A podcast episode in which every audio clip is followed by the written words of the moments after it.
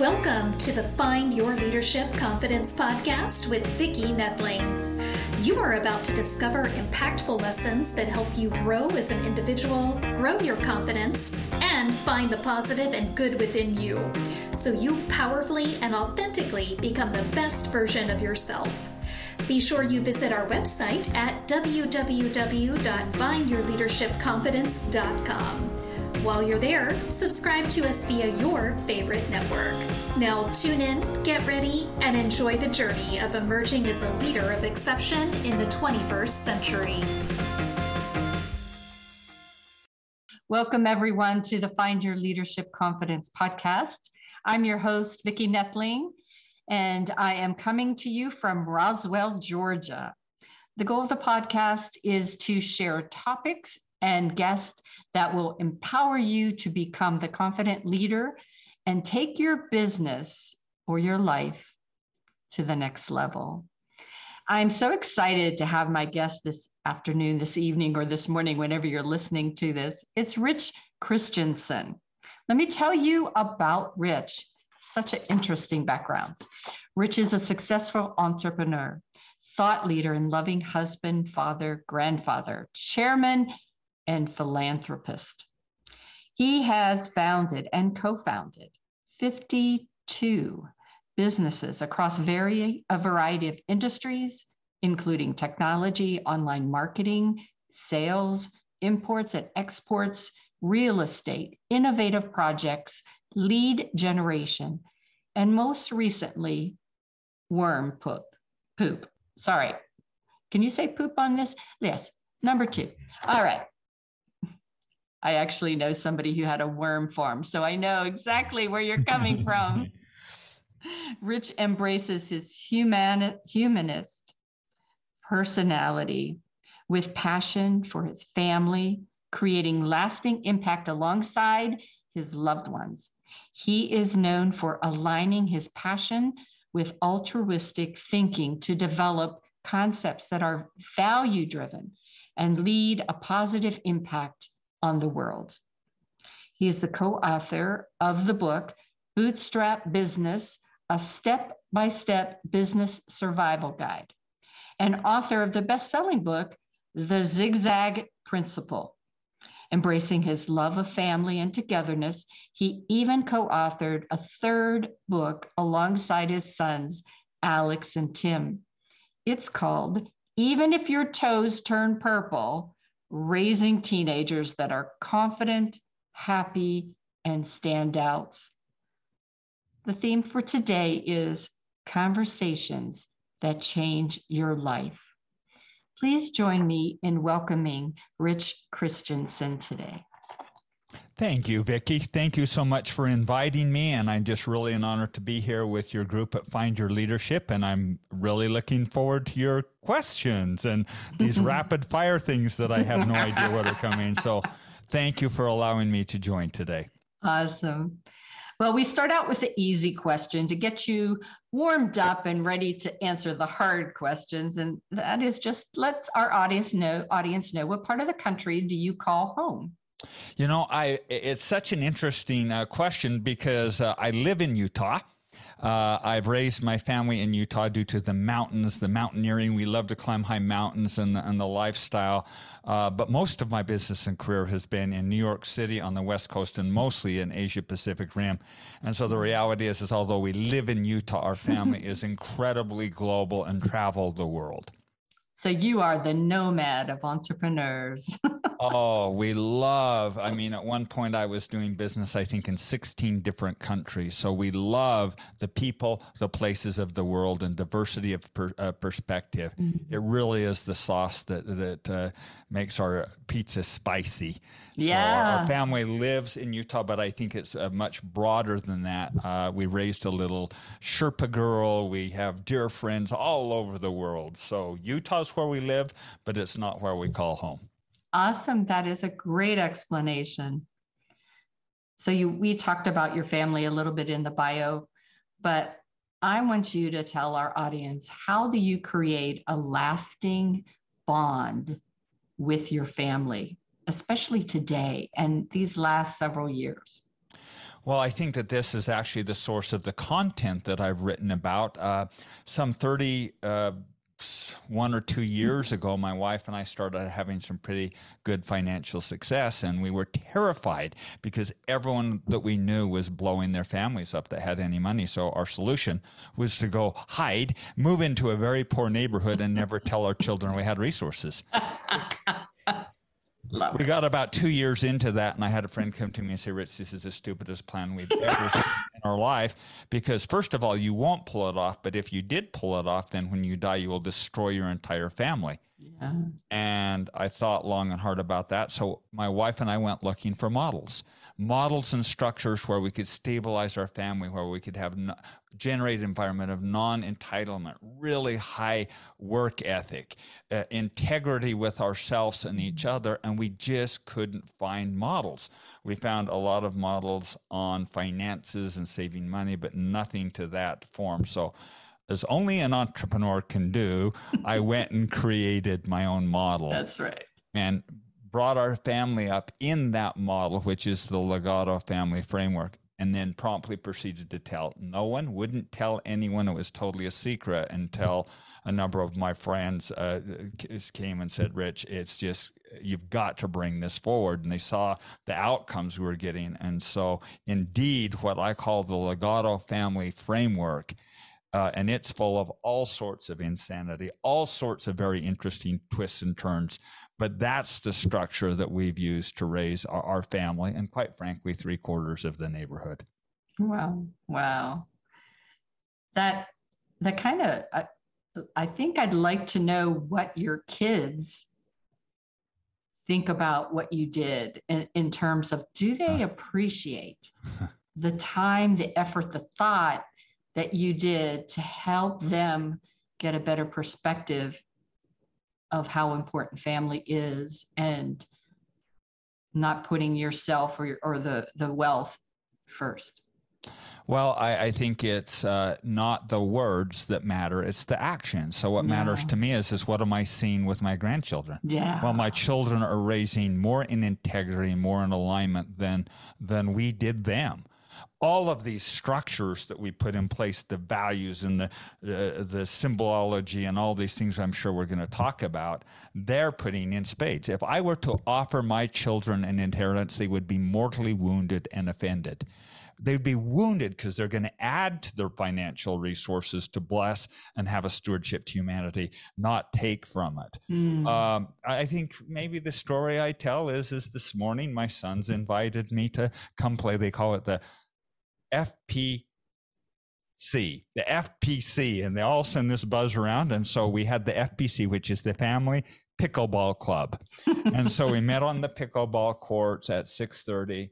Every one of my sons came, and as they did it, they hugged me. They did not let go, and they kissed me on the forehead.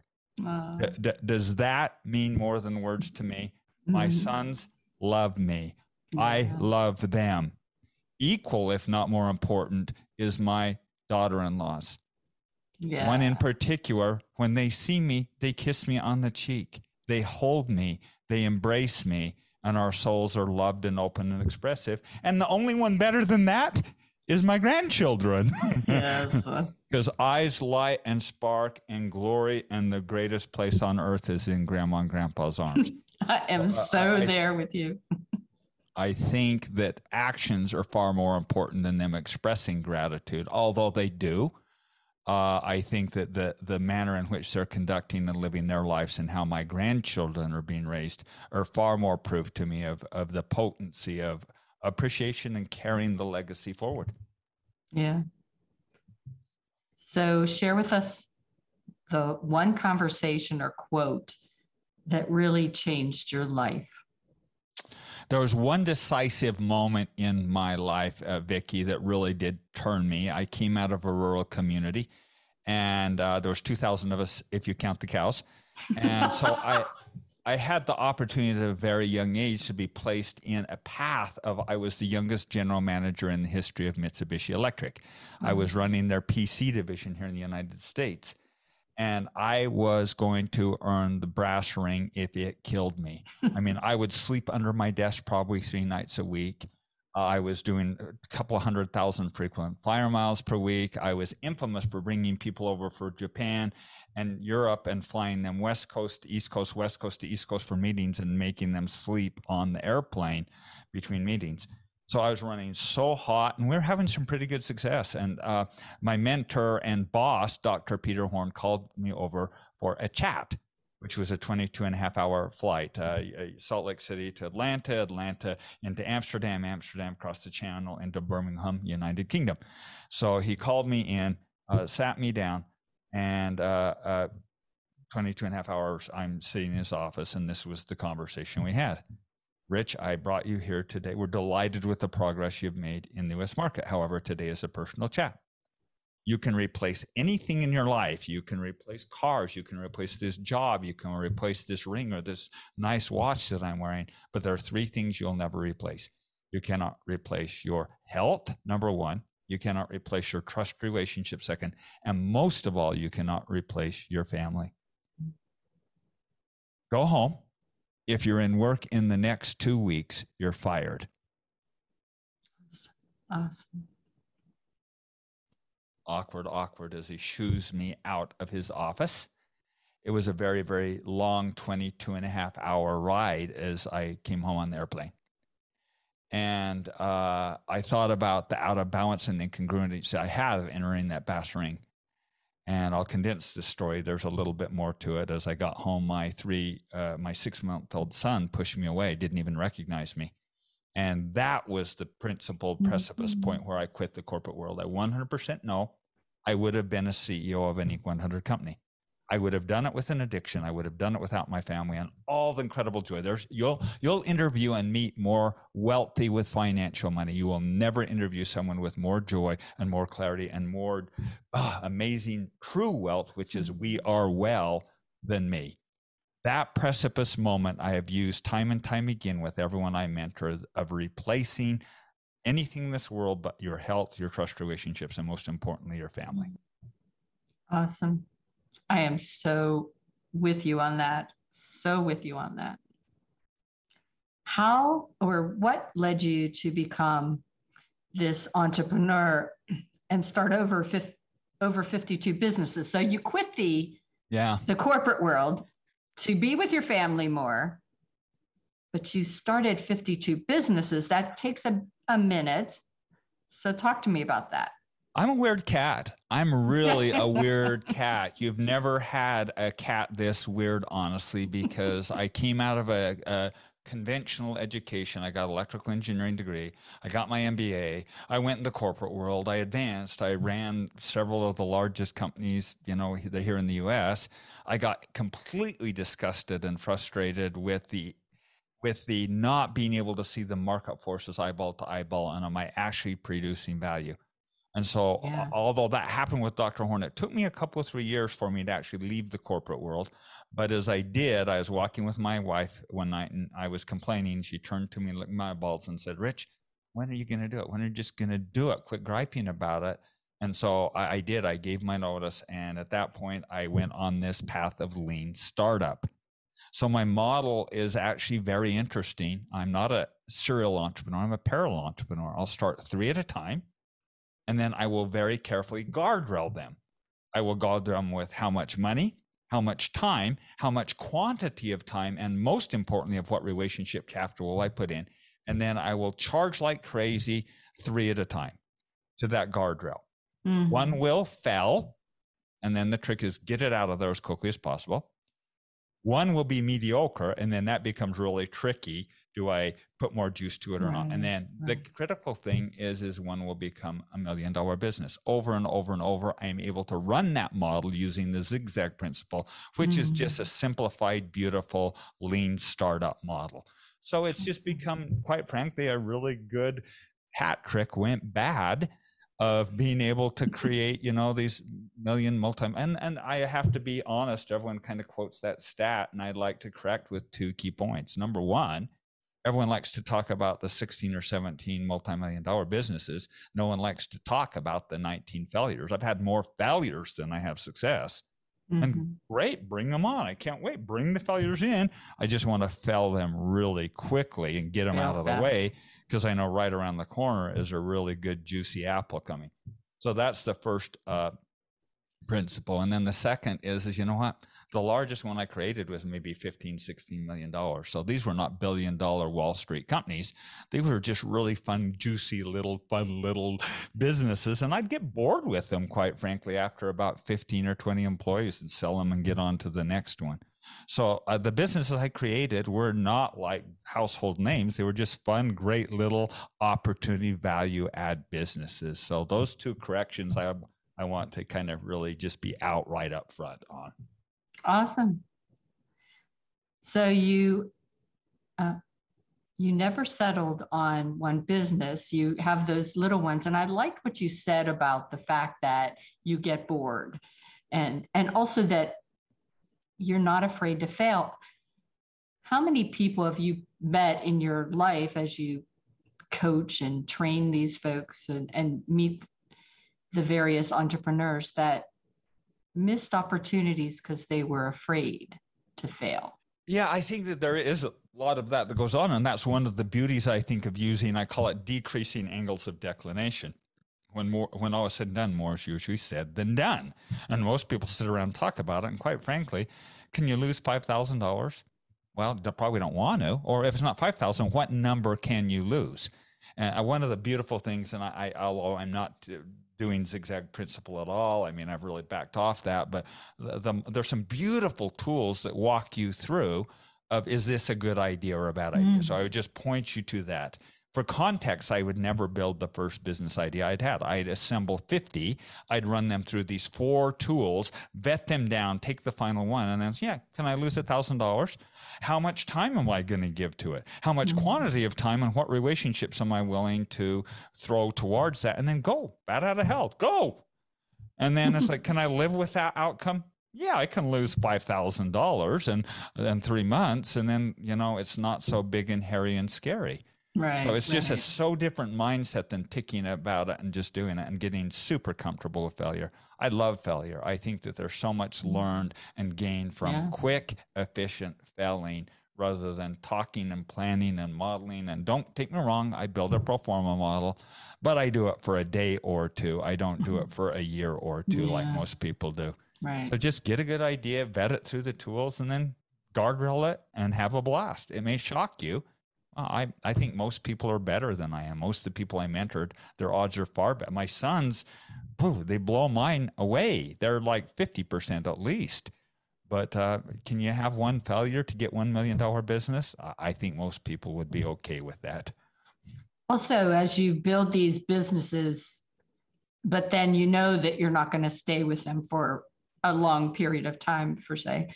So you don't have that feeling of this is my baby and I'm giving it to you. What do you do to mentor, to to coach, uh, to prepare? Yeah, not always. Not always. Some are a little longer too. I had one beautiful little business that I built it, loved it. It was uh, the funnest company ever. I'm not going to tell you what it was, but that funnest company. I sold it. They failed it. I got it back. I took it. I rebuilt it. Sold it again. They failed it. I got it back. Rebuilt it grew it to $15 million, sold it again, and now they're really thriving. So it's like, yeah. And, and I think so many people say, I will. I had a brother in law that he loved German Stein mugs. Mm-hmm. And he was mm-hmm. only going to do something he really, really loved. And my comment to him is like, you know, I, I'm going to create a business. I, I, don't love women's socks, but I'll sell women's socks if that gets me profitably so I can do what I love rather than go bankrupt trying to do something I think yeah. I love because yeah. then your passion becomes your poison. Mm-hmm. And I've seen so many people do that, turn their passion into their poison. So I, uh, could I give one formula that I, it's probably the yeah, sure. Sons. It's called the value equation. Mm-hmm. And here's the value equation.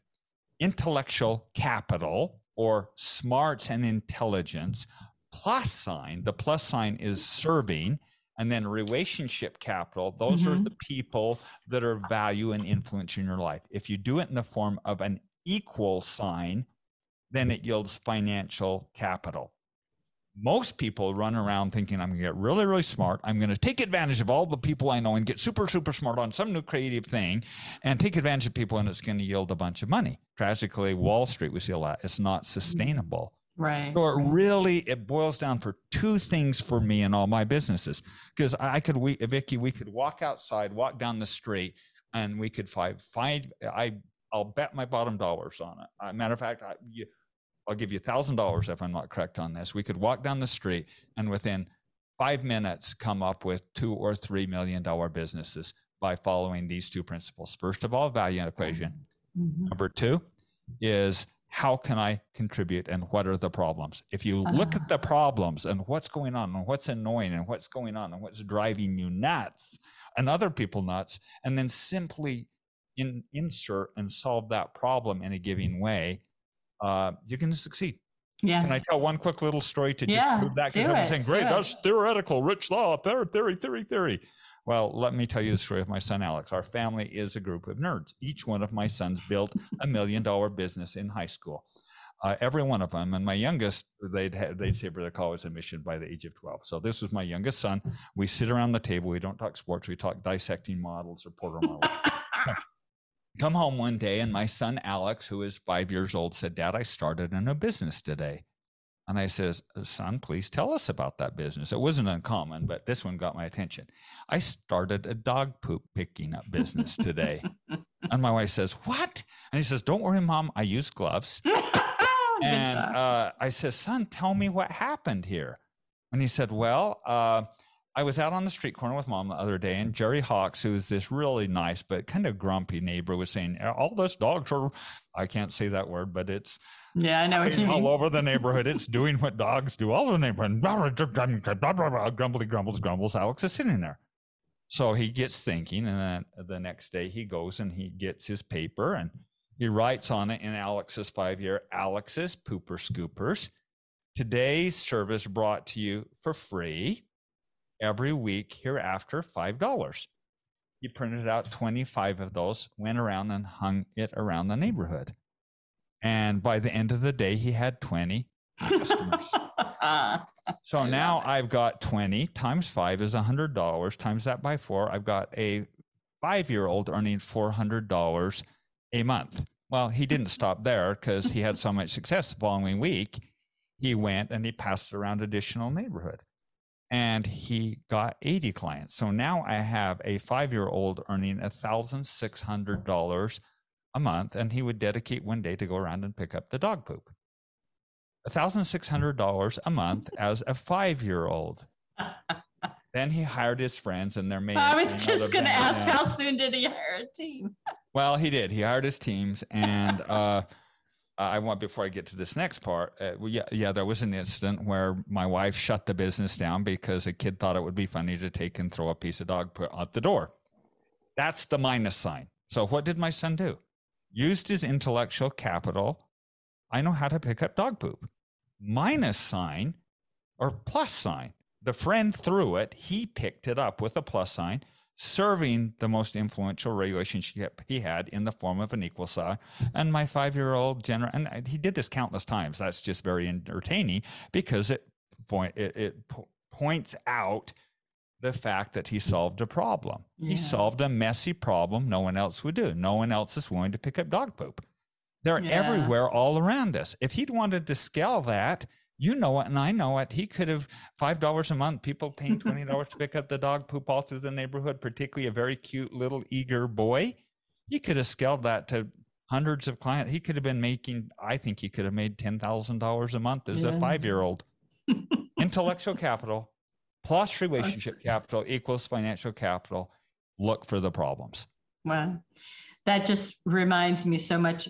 I'm a project manager by trade before uh, retiring. And one of the things that I promoted a lot was to do process management before project management, where I looked at the process to understand the gaps and the opportunities.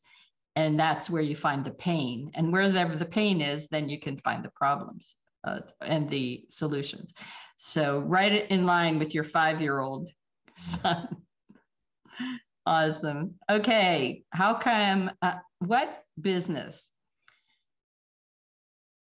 would you or did you start with your sons as they were growing up besides your five year old you you weren't helping them poop up pick up the poop but no no and, and, the model again and I, i'm hoping we get at least a few minutes before the end to talk about this legado family framework ah so that's the next question okay super well the the fourth level of this so to jump ahead you got a platform and then you got four pillars on it the fourth pillars is rites of passage and so mm-hmm. each of my sons when they turn 16 years old shake my hand and commit they will never ask for anything else ever again for my wife and i they will mm. pay for their own car. They will pay for their own college. They will pay for their own mission. They will even pay for the family vacations.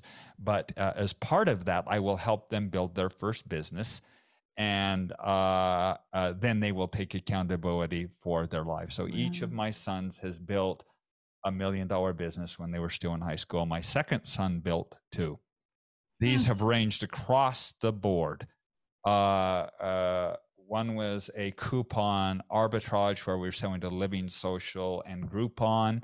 Uh, they were oh getting top of search engine rankings and and and wow. gathering traffic uh my the studio we're in actually my youngest son he'd had everything paid for by the time he was like 13 or 12 and said dad i want to do the studio so uh he i i mean as a 17 year old kid he's charging 150 200 dollars an hour to have professionals come in and use the studio I mean, does he got a yeah. skill? Do I ever need to worry about him living in my basement? Never. Never. So, never. You know, I, a matter of fact, I, I my kids take me to to lunch and dinner and have since the age of ten or twelve or fourteen. Awesome. So, oh yeah, my goodness, it's, it's vital to have family economies and build that structure. All right, you started talking about the Legado family framework. Why don't you go into a little bit more detail? Thank you so much. Uh, and I think my real passion, because everyone knows me and gets way hopped up on all my lean startup stuff, but th- this is the thing of real potency in life of, of how to stabilize our families. And again, Dr. Horn's uh, health, trust relationships, most important family. And so this is the very framework my wife and I uh, uh, used to raise our family. A couple of years ago, I had a profound uh, experience, a life altering experience that just caused me to deeply reflect. And I, I, was just, I had to bring this forward. And so this is called the Legado Family Framework. The first is values, planting your values, clearly understanding what are your values in your family. You've done it in business we do it with sports teams. Mm-hmm. The university that I chair does it. Every university does it. Every sports team, the government does it. But probably most people haven't thought to get really clear what are you going for in your family? And equally important, what values are you throwing away? In my family and my wife's family, guilt and shame were used like peanut butter and jelly. Mm. And to get a behavior, you would just sprinkle a little bit yeah. of scarcity in between guilt and shame slap it together and serve it up and you get desired behavior. So very deliberately deciding mm. to retract some of the values that were passed on that were not proper. And once you have that platform and understand what your values are you have a really fun way to kind of get to that then you're able to plant these five more sexy things on top of it. Um, can i go on to the next yeah one? please do. Pillar number one is do you have a symbol do you have a logo? Do you know what your kids your color is and what your children's colors are and what they manifest? Do you have the spirit animal of your kid and also the shadow self? If you don't, hmm. then there's a lot of tension. Now, the LA Lakers have a symbol and logo. Try wearing the wrong color to the college football game. Guess what? Yeah. The yeah. Bloods and the Crips do that. And as humans, we have to feel like we identify. Mm-hmm. I'm wearing, and most what I wear now is, is our family logo. I see that. I love it. Pull up a little bigger. Uh, that's our family logo. And my wife in the center, to uh, the center of all our light and hope and provide and protect. I surround her in black, and each of the children pick their color and point inward, have each other's backs, and surround them. Then when awesome. they're not married, they're black. When they get married, they uh, they then white, and then the little grandkids. Every one of my grandkids. I love that. I love that. And if, and you're the first person I've ever seen promote that. That's fantastic. Well, here's the kicker. Here's okay. the kicker, Vicki. Is your kids will identify and align to it, and all you have to do is see the Nike swoosh, or the Bloods, or the Crips. Yeah. Because everyone has to feel like they belong to a tribe. Mm-hmm. My little granddaughters come, and after they give me a hug, or my grandsons too, the first thing they want to do, Everly, Everly, Samuel, Samuel, Grandpa, Grandpa, Uncle Aww. Matthew, they all point, they know where they belong, and they're Aww. instantly part of the tribe. So, what symbology have you put in your family? And if you are not doing this, the Kiwanis Club does it for crying out loud. Yeah, yeah. If you're not doing this, your kids will find tribes, and I guarantee you their values do not align with yours. If you knew Nikes and Levi's and half these values, you'd just want to vomit. So, number one is symbology. The second pillar on top of the values is doctrine. You have a mm-hmm. family song, you have a family motto, you have a family uh, slogan you have a family mission statement that outline with hang tags your mm-hmm. family values. That roots back and that's the mm-hmm. governing principles of your family. That's the rules of engagement so you don't have to go enforce rules. They know what it is right up front and it just mm. becomes this fluid a relationship with children and grandchildren because everybody knows how you behave to show up in the tribe. For crying out loud once again m13 has doctrine Go kill someone when you're 13 to be part of the tribe. That's just not what we're going for. So establish mm-hmm. what you stand for as, as your family. Number three is traditions, cadences of traditions, in term short ones, and then uh, long term, really kind of, if I'll use the word sacred, even. Mm-hmm. The short term is things like cadence of dinner or ask, how is your funny? Or uh, scratch your teenager's back and tickle their ears when they come home, or reading the story to your child and getting really comfortable with that kind of return and report. I'm part of the tribe. Ooh, back I'm home. I'm back safely. So really, really deliberate on that yeah. as being positive not negative. You're home late again, blah, blah, blah, and then you erupt with your teenager. So you can set the cadences of frequent traditions that align with those values. So mm-hmm. it's just greased and fluid, and you don't have all this tension that yeah. most families have. Then the second part of that is the long term sacred rites.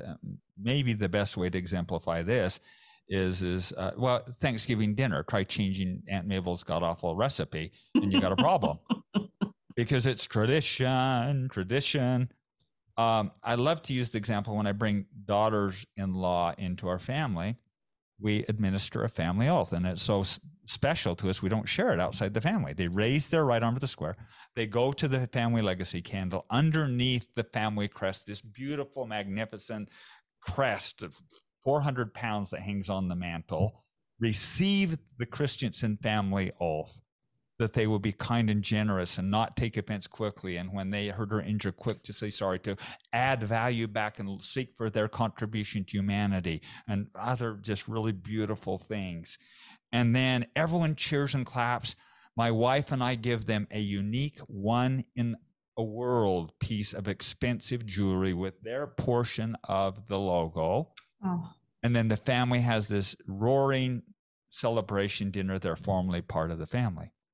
Values coupled with symbols, coupled with doctrine, coupled with sacred tradition. Quinceañeras is a good example of that. Mm-hmm. Graduation events and putting really good traditions in place rather than the terrible, negative, god awful ones that most people put in place. Come to Thanksgiving dinner, everyone have a minute, bicker, get drunk, and turn it into a family brawl. That's the garbage we've got to get rid of mm-hmm. and insert traditions that bond us and hold us rather than kick us. I, I love I love the the thing that you're doing with your in-laws, the daughter-in-laws, because you know that's a sense of belonging. Each of the things, even with the grandkids and the kids, by having that right, I guess that that having that same opportunity for them to know that you not only are welcome, welcoming them kind of sort of into the family, you are welcoming them into your family. You are saying you are now part of our, our tribe. And that that feeling, I think everything you're talking about is just so empowering for that individual to know that you do love and trust them. It's the ultimate thing that we all crave, Vicki. I got two mm-hmm. really quick stories, and I know we got to get to the fourth uh, pillar of this. But um, had a really tender experience. I had the family all on one of our celebratory cruises, which they paid for, by the way, and they're all down there. And we're, I think we're in Belize, and we're coming back on that little train to get onto the boat. Mm-hmm. And the guy sees my logo, and I tell him a little bit about it, and he turned to me and says, "That's the stupidest idea ever." And I said, "What do you mean? Everyone loves this. It's the stupidest idea ever. Why?" Well, what are you going to do when your kids get divorced? You know, 50% of them are going to get divorced. And I went on this round, blah, blah, blah, blah, blah, not mine, mine, blah, blah, not mine, blah, blah. Well, what about your grandkids? And I'm just like, damn, all night long I stewed. All night long I thrashed and kicked and turned it. Oh, I was just in a stew. And then the next morning I bang, bang, bang. Six o'clock, I bang on everyone's doors. Come on, come on, just for breakfast. They all get out there. And uh, I say, so here's what happened. Yesterday, a guy came to me and he said our family logo, and some of you get divorced. And and uh, if not you, the grandkids. And, I've been thinking about. I've been thinking about it all night. Here's the deal. Here's the deal. Um, I don't care. If you get divorced, you're not coming off.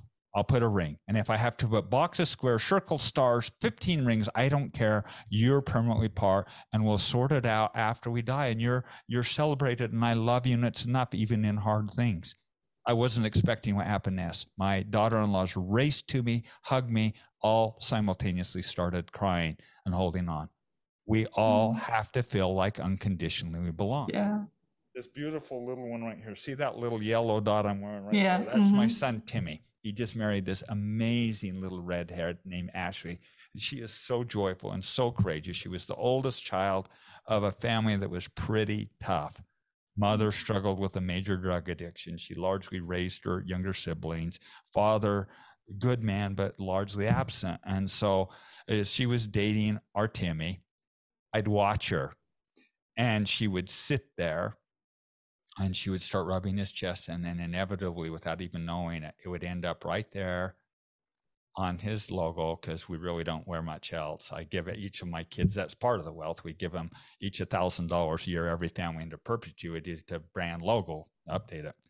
And so she gets right there and she starts tapping on that dot, tap, tap, tap, tap, tap.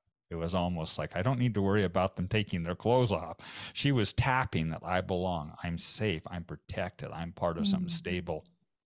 And yeah. this concept of symbology and traditions we crave it more as humans than we do oxygen to be seen and to belong.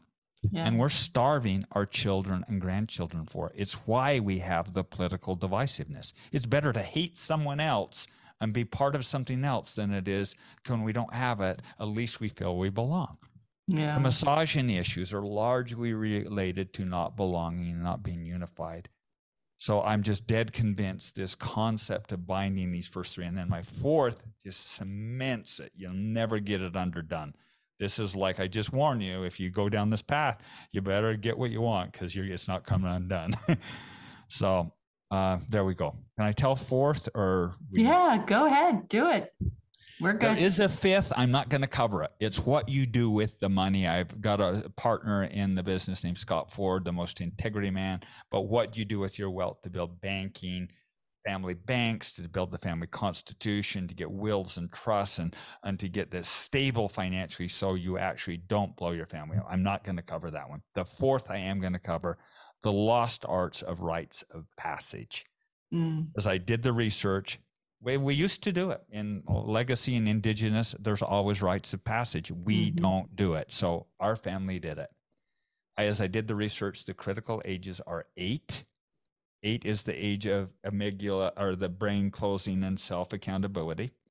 Uh, 12, early adolescence. 14 is the age where kids make decision choice. 16 is age of a career path and 18 is when you become an adult so each one of those we put these critical rites of passage in place and in our modeling program we help families put their own based on their values eight years old take them each of our kids my wife and i would let them pick for the first time where they go to dinner we'd go have dinner and then we'd go to a private place and have a very open conversation holding nothing back they wanted to hear on sex on drugs on bullying on pornography on every hard topic, open the dialogue, and at that point, never off limits ever again.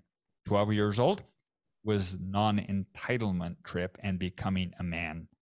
I would take three weeks off. I would take my children to a third world country. The first week would be a grand adventure, riding camels and elephants, climbing on the Great Wall of China, going to the Taj Mahal and the Red Fort, going to the Pokemon Center of the world, and something that, whoa, most adults don't do. The second week, we would land in a Mother Krishna orphanage, or my favorite was in Nepal, uh, the Little Lost Girls, where uh, 100,000 little girls have been rescued from uh, sexual slavery, India mm-hmm. and uh, China. That's where many of the beautiful little sex slaves come from. Or even worse, they are killed and their organs harvested, and because of the dowry, and hold and touch the plight of humanity very intimately as little girls are crying and weeping and holding and won't let you go and even sleeping holding these beautiful little girls at 12 years old. You don't come back from that experience with no. the same world purview mm-hmm. that most 12 year olds have mm-hmm. the third week we would acclimate very carefully back into the world because that was such a harsh wake up call we would talk about what does it mean to be a man a christiansen man based on our values protect provide provide safe space and stand and be a man in your power but safe space for women and then fix a lot of stuff that became the purview of what it meant to be a christiansen man fixing dad fixing dad i'm traveling providing dad providing dad and they knew what it meant to be a man age mm. 14 years old every one of my kids this trip was my wife and i together this trip was uh, this was private victories, not public victories, and doing hard things that no one sees. Each one of my sons have climbed a major world mountain peak. The first three, they didn't go up Everest, but they stared up the throat of Everest from 19,000 feet on Mount uh, Kala Patthar. Mm-hmm. We've climbed Mount Kilimanjaro. We've climbed uh, not Machu Picchu, Huayna Picchu, hard mountains. These young men go to the top of the mountain, literally crying and come down a man. I don't want my children throwing the winning touchdown and carried off the shoulders on the crowd. That's a public victory. Each of my sons know how to do very hard things and can do it privately. So that's 16 or 14. We talked about 16 already, so we can skip over that one. At age 18, their business gets shut down. Kill the business, no matter how well it's doing. Give all the excess back to the charities and at that point, they go away for two years, learn another language, and serve humanity deeply. At that point, they wow. are my peer. They're my peer. They're total my equal. They come yeah. back not at, at, when they come back at 20, they're not 20. They're more like 45 or 50. Right. Right. They're 45 or 50. My oldest son, uh, yeah, He's uh, uh, a chief technology officer of a billion dollar company. My second son just, he's in a year sabbatical right now at the age of 27 years old, has both of two houses paid off and just sold his business and is financially set for life. I, I don't need to go on, but I could go on. Wow. They come back at 40, 45 is strong, knowing their place, understanding, man, and kill their father. I don't want them to kill me physically. I want them to be their own man. And my peer no longer mm. no wow. longer any tie. So that's the model. And uh, i'll just say with confidence it's the most significant thought leadership and meaningful thing that i've had the opportunity to contribute to humanity. So so very wonderful. The the things that that you have done it's such a great model for so many folks. They just have to recognize the work that they need to do. Well, and the fun thing is, is, is I, I and again, I, I hate the sales pitchy because it's not. But we put this in a way that it's easy to sequence, so you can actually do it. I mean, gosh, I would have died to have this because I had to assemble yeah. it out of the weeds. Mm-hmm. So it's actually fun. I mean, uh, it, it, families bit by bit, the exercise and programs to figure out what your values are are fun uh, the kids seem to be getting into it as much as the adults. so it doesn't have to be a misery fest. But I guarantee you, again, if you don't figure this stuff out, the world will. I call it really the hard easy or the easy hard. You yeah. can do a, a, little bit of a harder thing now, and then the teenage years are a delight. And your uh, daughter in laws will kiss you on the cheek, and sons will give you hugs. That's hard easy most mm-hmm. people yeah. are honestly Vicki, doing easy hard, easy, easy, yeah. easy now, and then it gets really. Everyone says, and I, I acknowledge I, I overbaked it. I, I, I couldn't help, but I did not want this to work up. So three weeks, you know, that's most people can't do that. I acknowledge that. Nonetheless, you can learn from me.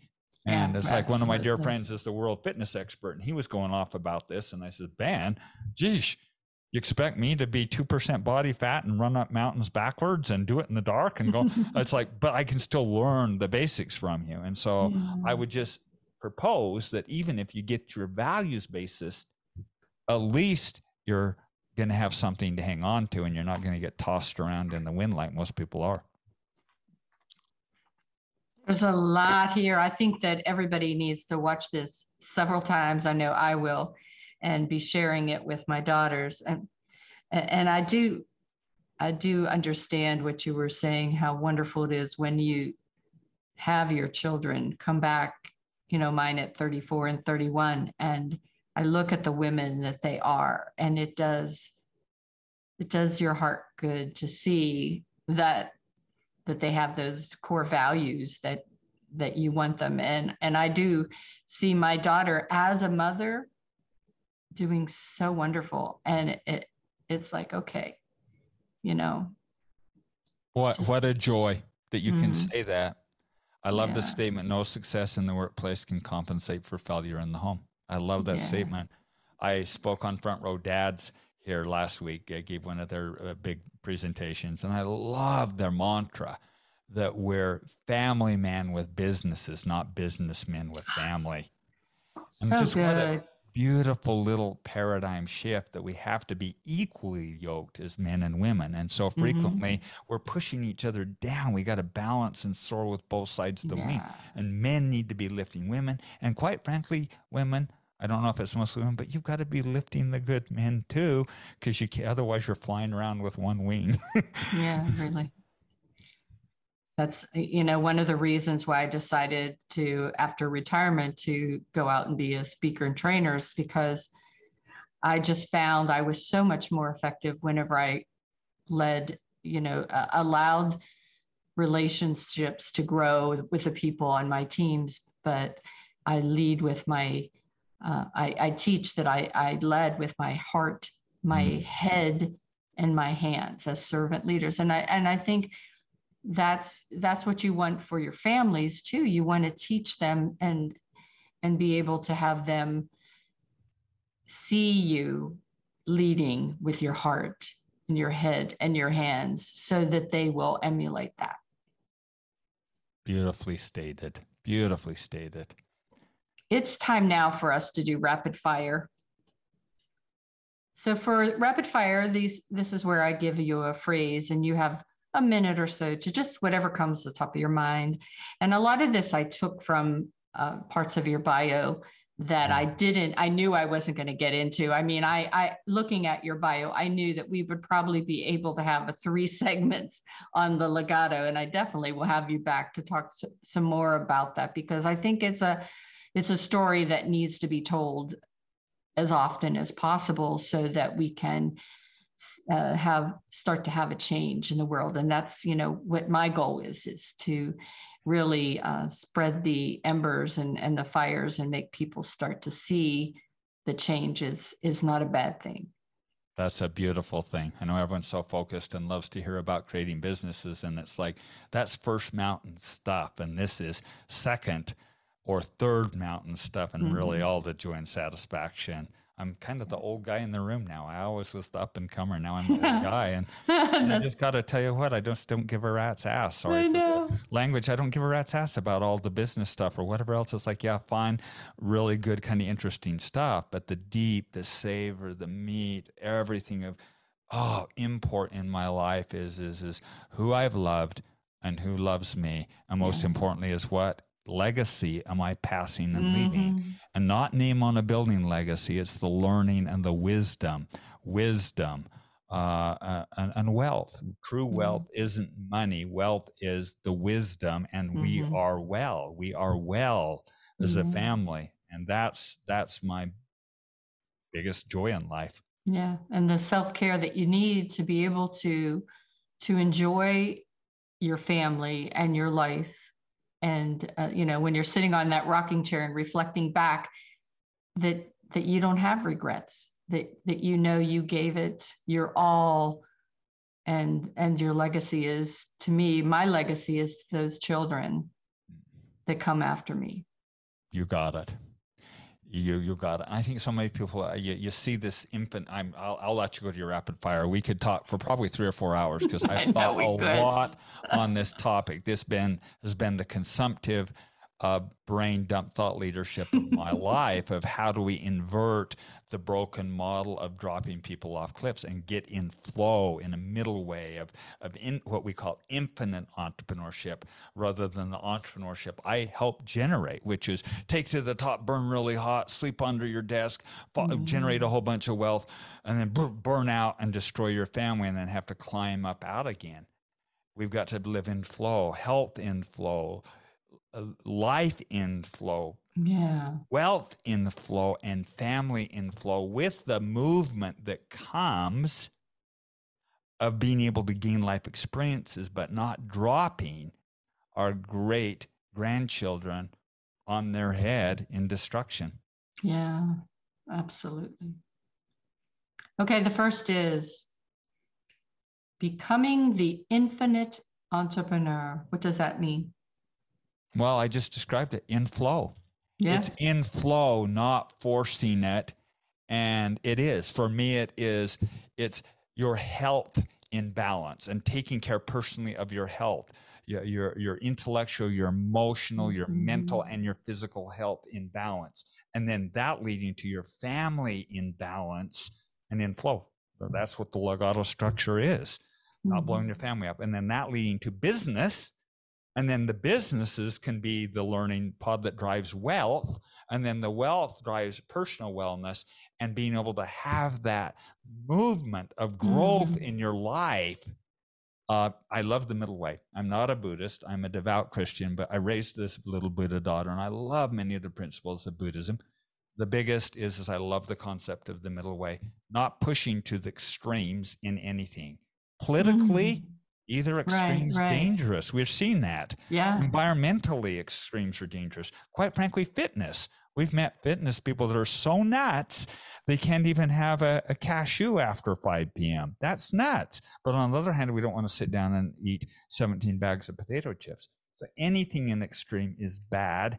I'm a firm believer of the balance of middle way. I agree. The biggest gift I have for my great, great, great grandchildren is living life and having life experiences, some hard, but not dropping off a cliff and having to grind themselves out of terrible addictions and terrible patterns of value loss. Yeah, you can't ever appreciate or understand the good until you've experienced the opposite, you know, the bad. Yeah. What is the most important area of your life today? Right now, I'm focused really resolutely on health. Uh, I've had some back issues uh, due to just, well, I've lived 17 lives and I've carried a lot of pressure and I've just got through it. Yeah. And so right now I'm personally focused on my personal health and uh, personal uh, connection with God. That's mm-hmm. honestly the, the most, or divine or call, whatever you want to call it. That's my most pressing, highlighted, important priority uh, at this moment. Yeah, I'm right there with you when I turned 60 four years ago, I'm getting those emails now for 65 in January, 65. but but for me, when I knew I was turning 60, it was like, okay, that's when I started my anti-aging and wellness business because mm. my daughter was uh, getting pregnant with her last or her youngest child. And I thought, gosh, I want to be able to crawl around with him. I want to be able to mm-hmm. run baseball field with him and and do things and and I don't want to be that person that's sitting around and just watching life go by in my older age. Um, that's right. So I That's exactly I'm, right. I think in addition to even the physical health which we do or you're doing, I'm doing, but but for me, it's also been what are we doing for our mental health? Mm-hmm. Are we mm-hmm. taking private time to actually get stillness and mm-hmm. get our connection and understand truly who we are?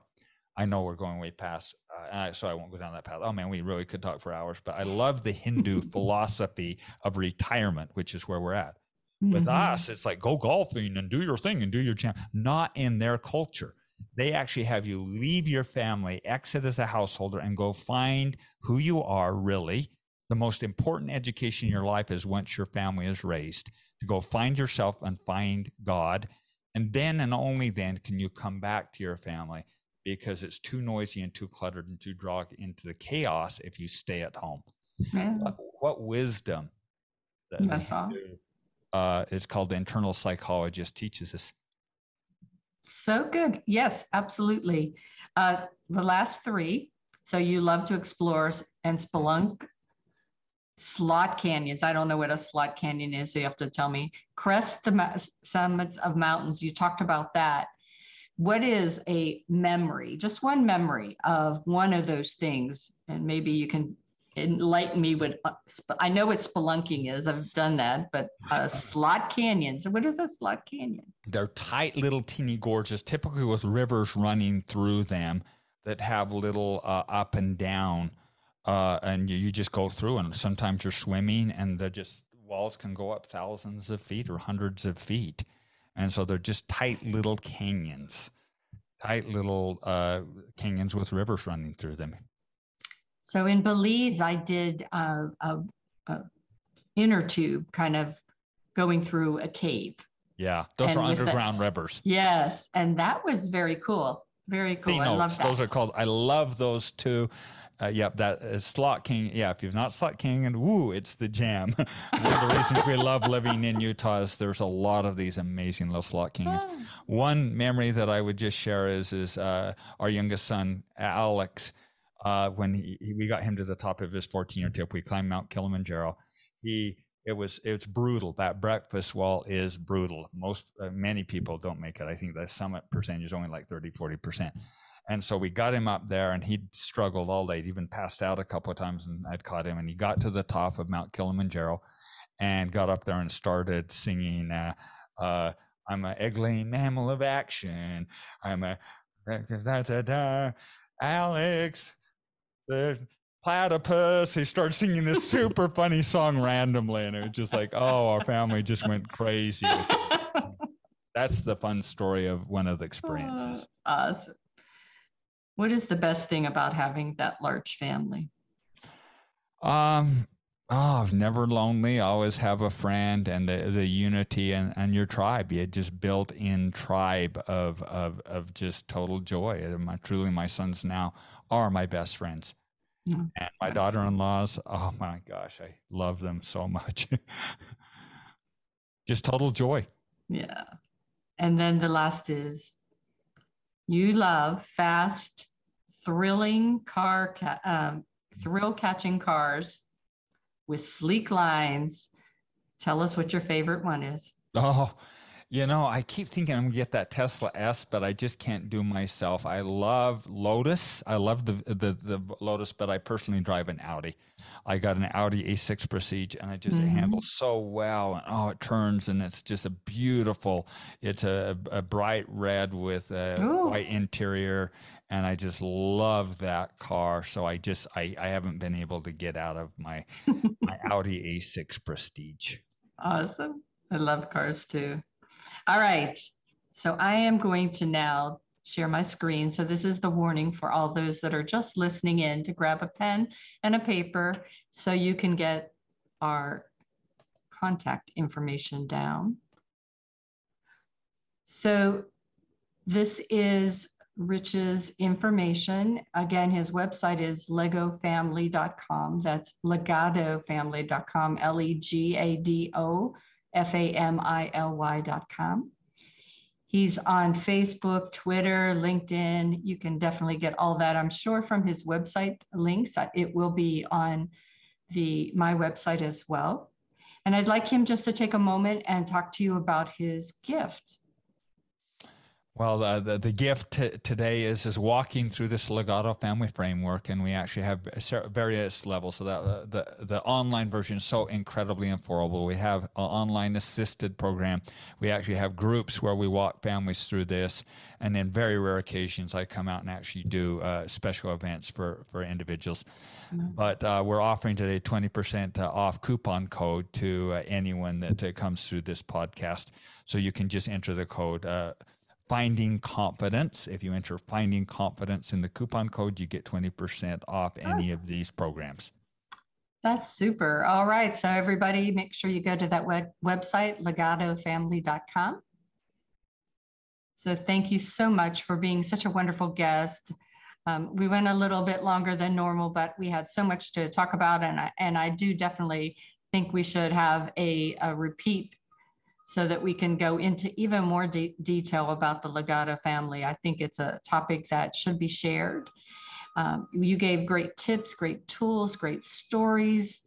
And if you, the audience, want to learn more, please go to his website, legadofamily.com, to find out more, to take advantage of the resources he has, and definitely get his book. Take a read. You know, let us know in the comments um, in the various social media as we put this out there what did you think of this interview? Um, reach out to him with questions you might have of how maybe you can get started and questions you might have from reading the book. It's always a wonderful way for uh, someone that's an author to know that you read the book enough to ask questions mm. about what you read. So, as always, I'd like everyone to just remember that life is a journey and it's up to you to enjoy the ride. This is Vicki Nedling signing off.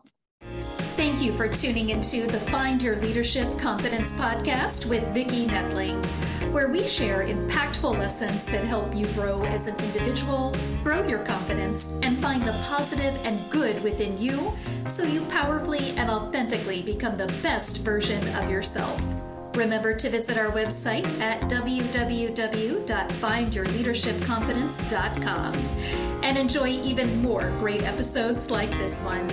Again, while you're here, subscribe to us via your favorite network. We look forward to seeing you next time on the Find Your Leadership Confidence podcast.